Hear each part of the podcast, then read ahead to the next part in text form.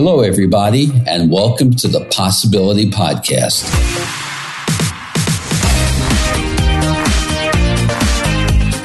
I'm your host, Mel Schwartz. I practice psychotherapy, marriage counseling, and I am the author of the book, The Possibility Principle, the companion to this podcast. I hope to be your thought provocateur and I'll be introducing you to new ways of thinking and a new game plan for life.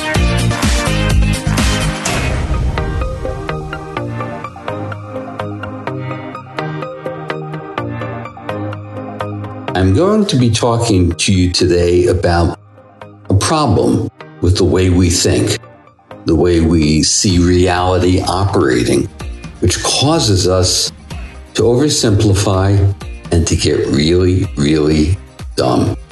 So let me share the history to begin with.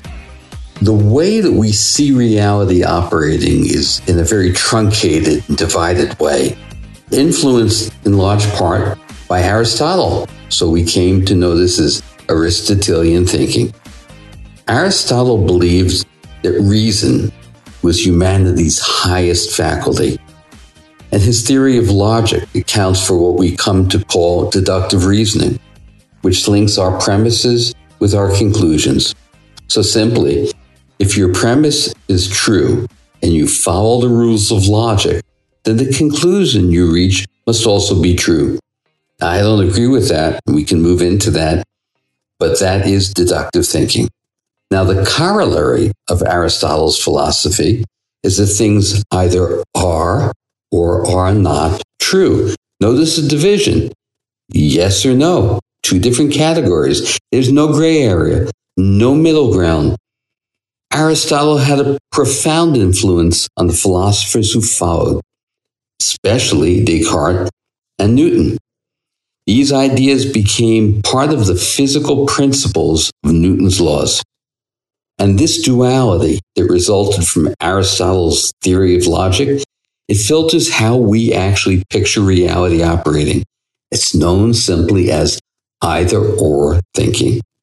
This structures our beliefs into such an oversimplified posture in which we know something only by including its opposite. That way, we organize reality and it frames our thought as it takes on this undivided wholeness of reality and it fractures it into two opposing camps so we live under this illusion of separation. In other words, either or thinking splits reality into separate compartments, and we come to think of that as real. Here's what I mean look at the word hate. Hate wouldn't have much meaning if there wasn't a notion of love. Good wouldn't make sense without including bad. The pairing of opposites helps us to differentiate things, but then we get lost in these things and these notions shape the mindscape of our reality. But it also entrains our thinking to look at the opposites and forget there is what's called an included middle, that gray area in between, a place where the opposites can coexist. This dichotomy of either or thinking leads us down the path toward our compulsion toward right or wrong. On personal levels, our identity becomes wed to what we believe to be the truth, once again rooted in the literal thought of the old classical worldview. So our thought has a need to be right. Our ego has a need to be right, and it works overtime to protect this self constructed image of our identity. Most people protect their egos by defending their need to be right the more rigid your thinking, the more fragile is your sense of self. Again, the more rigid your thinking, the more fragile your sense of self, because the rigid thinking is protecting the sense of self. It also follows that the more tied we are to being right, the more fixed our beliefs and thoughts become. That's the opposite of what we want. We can't learn unless we challenge ourselves unless we look at our beliefs. This absence of flexibility in our thinking suggests that we're more interested in being right, in winning, than in learning or relating. horribly destructive to our relationships, isn't it? And to our growth or our intellectual curiosity or our emotional curiosity. This is yet another form of thought defending its territory and doing battle against the possibility of being wrong. The paradox here is that vulnerability of thought, being comfortable with being uncertain, not knowing, or even being wrong, actually makes us powerful and strong. That's what an opened mind is. People say they have an open mind, but rarely do they. An open mind suggests I may be wrong. I need to rethink my position. Now, once we free ourselves from the need to be right, our thinking opens up. Not being tied to defending the need to be right opens you to wonder, new inquiry, new possibilities, curiosity, and it provides an exceptional nutrient for your relationships. So, what I'm proposing is that we reconsider vulnerability as we ordinarily think of it once again, a theme throughout many of my talks. This need to be right, the defending against the vulnerability, makes us feel at risk or insecure. It's just the opposite. You see, if I don't need to be right, I'm not embarrassed to be wrong. That makes me powerful. That creates powerful self worth. If I have nothing to fear with regard to what others may think, then my sense of self isn't tied to such a silly artifact. And that, in fact, creates a powerful self esteem. When you listen to interviews and the guest responds to a question and says, That's a good question, you know what's going on. It's a question that they're prepared for and they have the answer.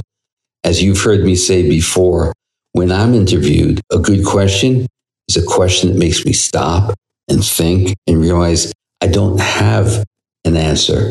I relish that. It's a learning opportunity for me. Stop and ask yourself in what ways your need to be right might block your ability to connect, to validate other people, or to open yourself to new learning.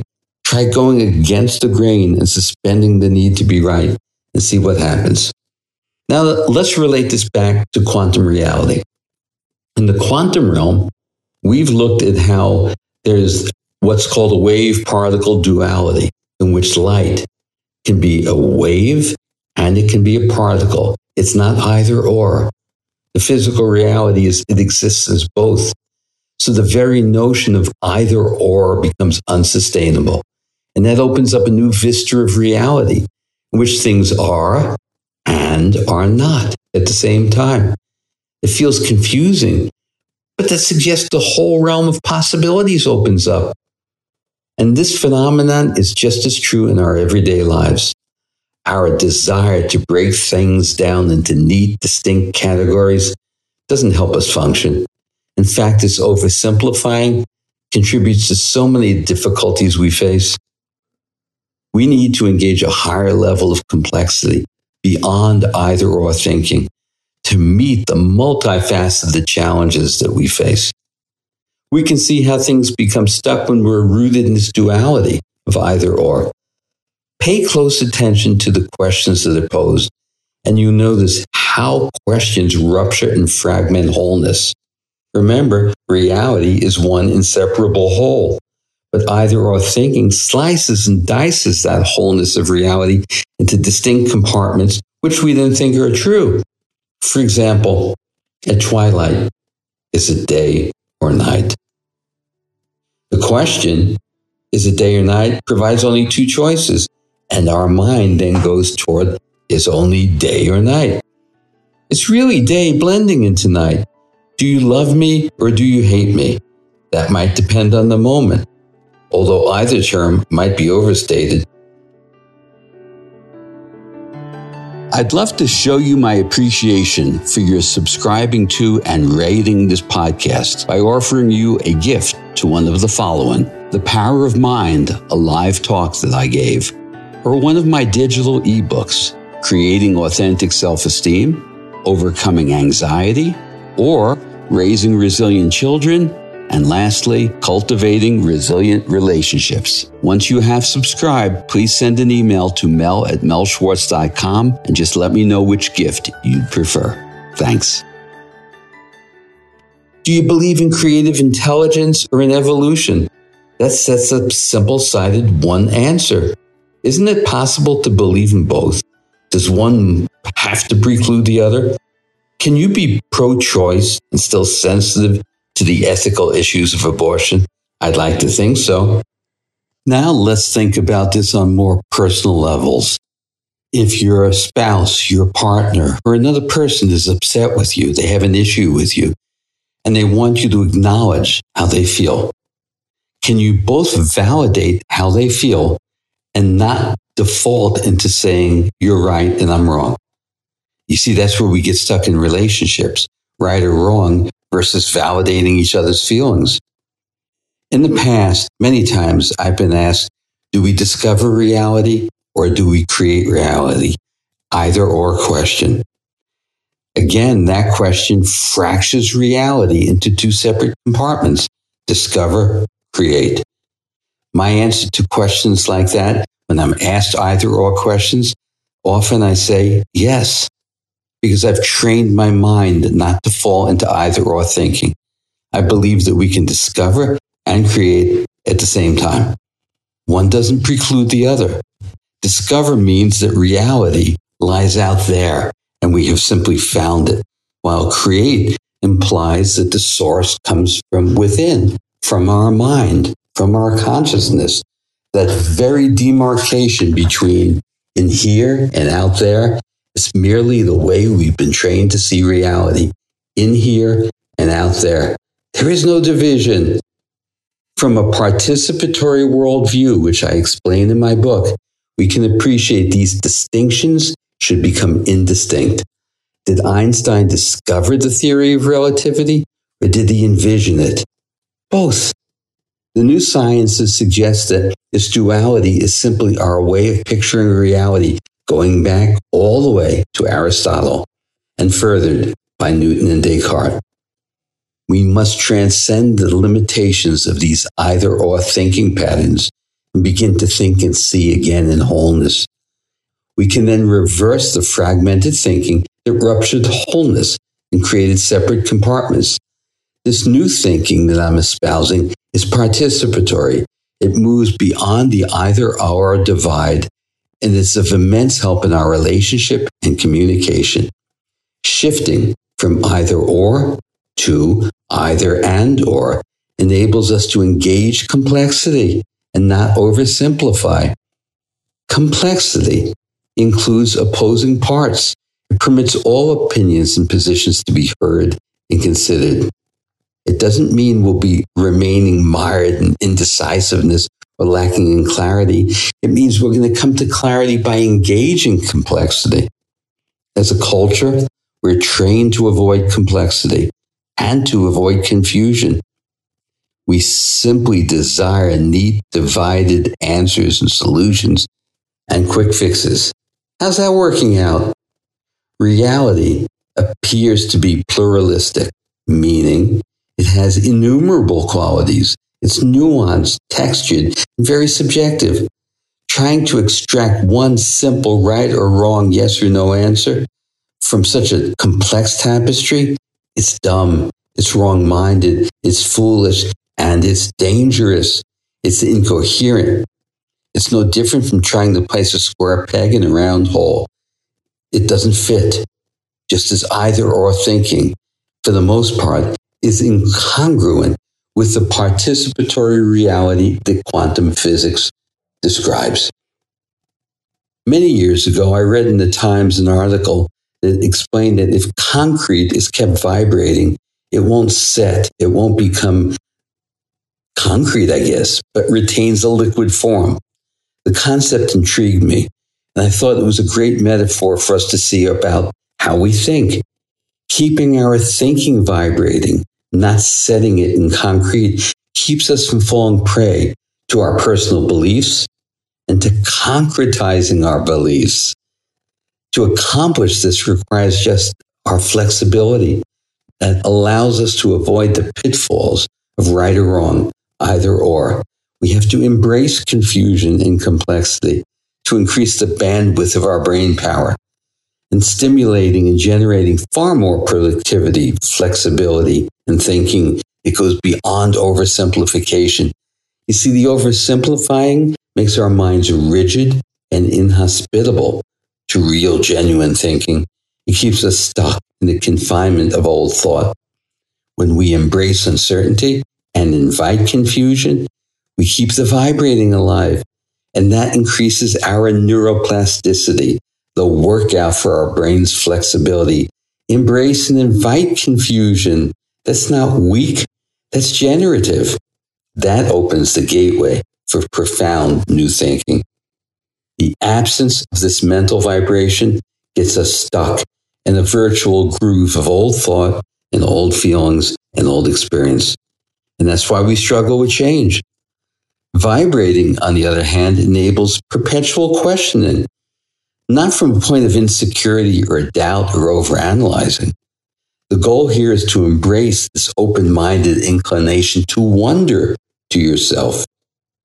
A relationship with this kind of inquiry, it opens the way for this oscillating that I'm speaking of.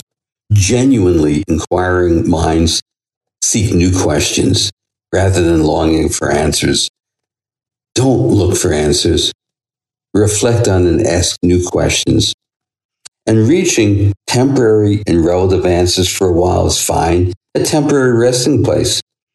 But the goal is to find a kind of an equilibrium between knowing and not knowing, confusion and clarity.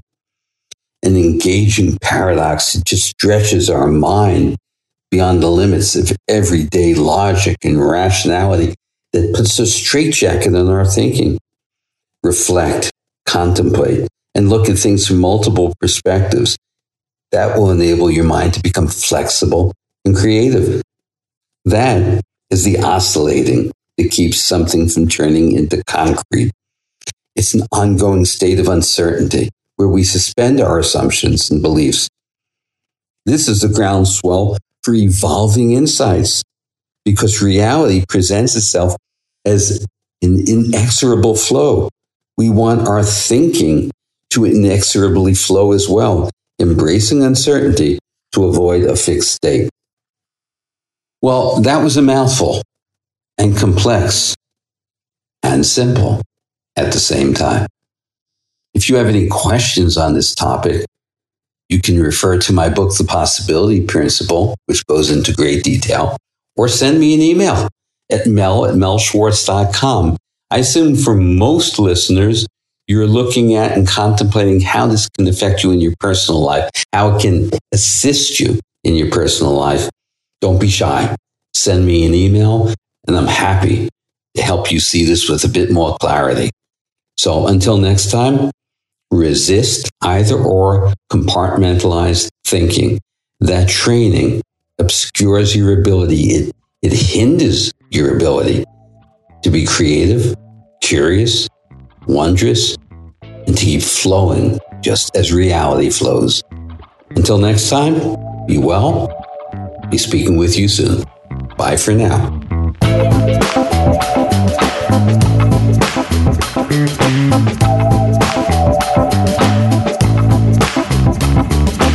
I hope you enjoyed this episode of the Possibility Podcast. I welcome your feedback on this and any episode. Please send me an email at mel at melschwartz.com or leave a comment in the show notes for this episode at melschwartz.com. If you like what you're hearing, please take a moment to rate and review the show at Apple Podcasts, Spotify, or wherever you get your podcasts. Your reviews really help boost the visibility for the show, and it's a great way for you to show your support. Finally, please make sure to subscribe to the Possibility Podcast wherever you listen to podcasts, and that way you'll never miss an episode. Thanks again, and please remember to always welcome uncertainty into your life and embrace new possibilities.